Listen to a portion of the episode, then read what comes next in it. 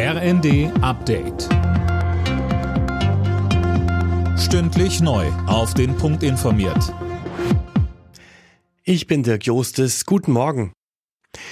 Die Ampel sucht weiter nach Sparmöglichkeiten, um das Milliardenloch im Haushalt fürs kommende Jahr zu stopfen. Einsparungen beim Bürgergeld hat Arbeitsminister Heil eine Absage erteilt.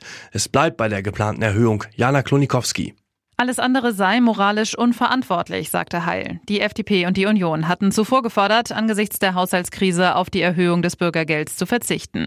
Und wegen der Ausgabensperre hat die Bundesregierung jetzt mehrere Förderprogramme auf Eis gelegt, unter anderem für Wärmepumpen, Energieberatungen und E-Lastenräder. Nur bei schon genehmigten Anträgen fließt noch Geld. Nicht betroffen von dem Stopp sind Förderungen für energetische Gebäudesanierungen und für E-Autos.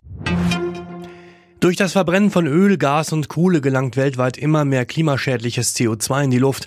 Laut Bericht eines internationalen Expertenteams wird in diesem Jahr ein Rekordhoch von fast 37 Milliarden Tonnen erwartet.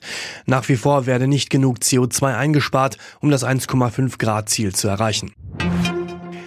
Das Winterwetter in Süddeutschland sorgt weiter für Probleme. Der Münchner Flughafen bleibt bis Mittag dicht. Es wird Eisregen erwartet. Bereits seit Samstag waren viele Flüge und auch Züge ausgefallen. Vor allem an der Bahn gibt es Kritik, dass sie am Wochenende zu schlecht vorbereitet war. Christoph Herzog von der DB Netz sagt im ZDF, ich wüsste nicht, was sich auf ein Ereignis, das sich einmal im Jahrhundert ergibt, noch anders vorbereiten kann wie jetzt. Wir haben eine funktionierende Mannschaft, die die Entsteuerung draußen vorantreibt, die die Krisenstäbe intern koordiniert. Und ich glaube, wir haben auch Kunden, die Verständnis haben für das, was gerade passiert, eben weil es etwas ganz Außergewöhnliches ist. Achtelfinalzeit im DFB-Pokal. Im Einsatz ist heute Abend unter anderem der letzte Amateurverein. Regionalligist Homburg empfängt Zweitligist St. Pauli. Morgen ist dann zum Beispiel Bundesliga-Spitzenreiter Leverkusen gegen Paderborn aus Liga 2 im Einsatz. Alle Nachrichten auf rnd.de